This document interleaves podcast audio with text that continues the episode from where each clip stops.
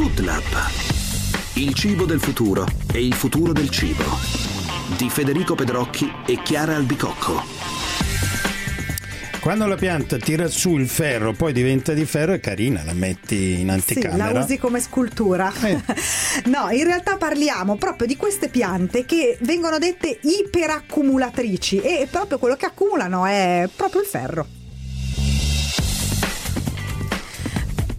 Anche piante disinquinanti, Federico, eh. e di questo vogliamo parlare con Angelo Massacci. Benvenuto. Grazie, un saluto a tutti. Benvenuto. Lei è direttore dell'Istituto di Biologia Agroambientale e Forestale del CNR eh, ed è qui con noi oggi per raccontarci di queste piante, che possiamo chiamare piante in tanti modi, piante tampone, piante disinquinanti, che eh, potremmo collocarle ai bordi dei nostri campi agricoli per poter in qualche modo accumulare trovare nelle loro foglie, nei loro fusti, i metalli pesanti che fanno tanto male alle, alle piante vicine. Sì, sì, oltre ai metalli pesanti ovviamente tutto quello che circola nelle acque eh, dei campi agricoli, quindi anche fitosanitari, prodotti eh, di fertilizzazione, erbicidi, tutte quelle sostanze insomma, che gli agricoltori eh, disperdono sulle colture per eh, proteggere la produzione di queste piante. E, Sono piante specifiche, cioè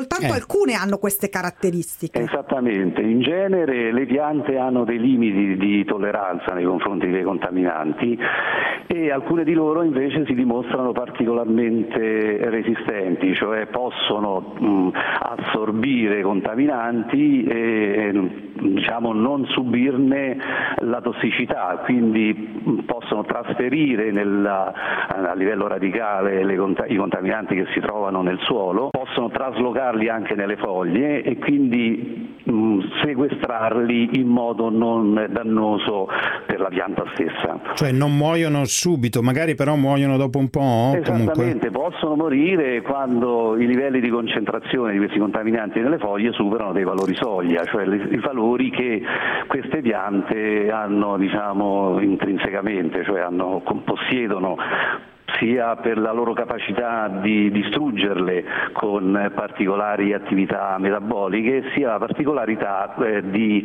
sequestrarle, quindi renderle innocue eh, in speciali compartimenti isolati dal resto della pianta. Ecco, immaginiamo ad esempio un campo di Gran Turco.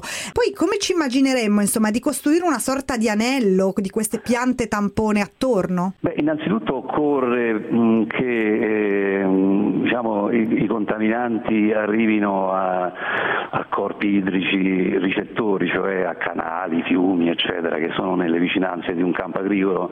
Mm. Quindi la cosa migliore è di creare una barriera, una fitobarriera, che attraverso l'apparato radicale di queste piante eh, assorba sia fisicamente che chimicamente i contaminanti che vengono diciamo, diffusi con l'acqua durante periodi di pioggia oppure attraverso diciamo, situazioni di irrigazione intensa, mm-hmm. in, in, impedendone la diffusione verso l'acqua, trattengono questi contaminanti diciamo, eh, all'interno delle radici o sulle radici attirano, eh, queste piante attirano microorganismi perché oltre ad assorbire questi metalli esudano sia eh, sostanze carboniose utili per la proliferazione di batteri e di funghi, sia ossigeno che serve alle piante ovviamente o comunque ai microorganismi sia a livello radicale che sui microorganismi servono per condurre alcune attività metaboliche importanti.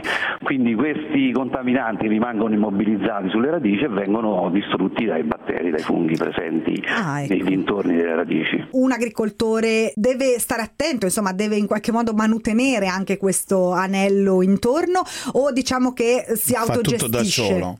Beh, ci sono innanzitutto degli insediamenti vegetali naturali, contorno a queste acque se non vengono eliminati dalle pratiche agricole ci, diciamo, ci sono già stabilmente, sì, delle canne per esempio si vedono spesso no, vicino ai corpi. Eh, diciamo, ecco, le canne sono uh, alcune di queste piante iperaccumulatrici. Alcune, piante, mm. Sì, alcune di queste piante sono proprio le canne, cioè piante che hanno un apparato radicale molto esteso, molto denso, quindi all'interno di questo apparato radicale eh, si crea una nicchia dove crescono questi batteri molto attivi nella degradazione. Le chiediamo però adesso quando queste piante comunque muoiono, dove le mettiamo? Perché se non stiamo attenti rimettiamo ferro in ambiente. Certo.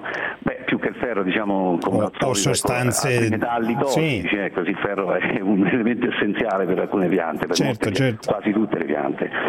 Eh, sì, queste, queste piante possono essere ovviamente tagliate, raccolte, poi possono essere sottoposte ad essiccamento e bruciate con particolari accorgimenti, diciamo, filtri che impediscono la loro emissione nei fumi, nell'ambiente, nell'aria. Ok, quindi smaltiti diciamo con un meccanismo. Con una certa attenzione, ma il loro lavoro l'hanno fatto. Sì, sì, sì, sicuramente, ma um, adesso per esempio oltre, che, oltre a queste attività ci sono molti esempi in- dove queste piante vengono utilizzate proprio per riqualificare aree anche diciamo, solo agricole ma anche di tipo industriale, certo. Eh, ci sono per esempio delle arboree che sono particolarmente abili, come dicevo prima, a stimolare la proliferazione batterica nel loro apparato radicale, possono essere per esempio cresciute in, molto- in modo molto denso, cioè fino a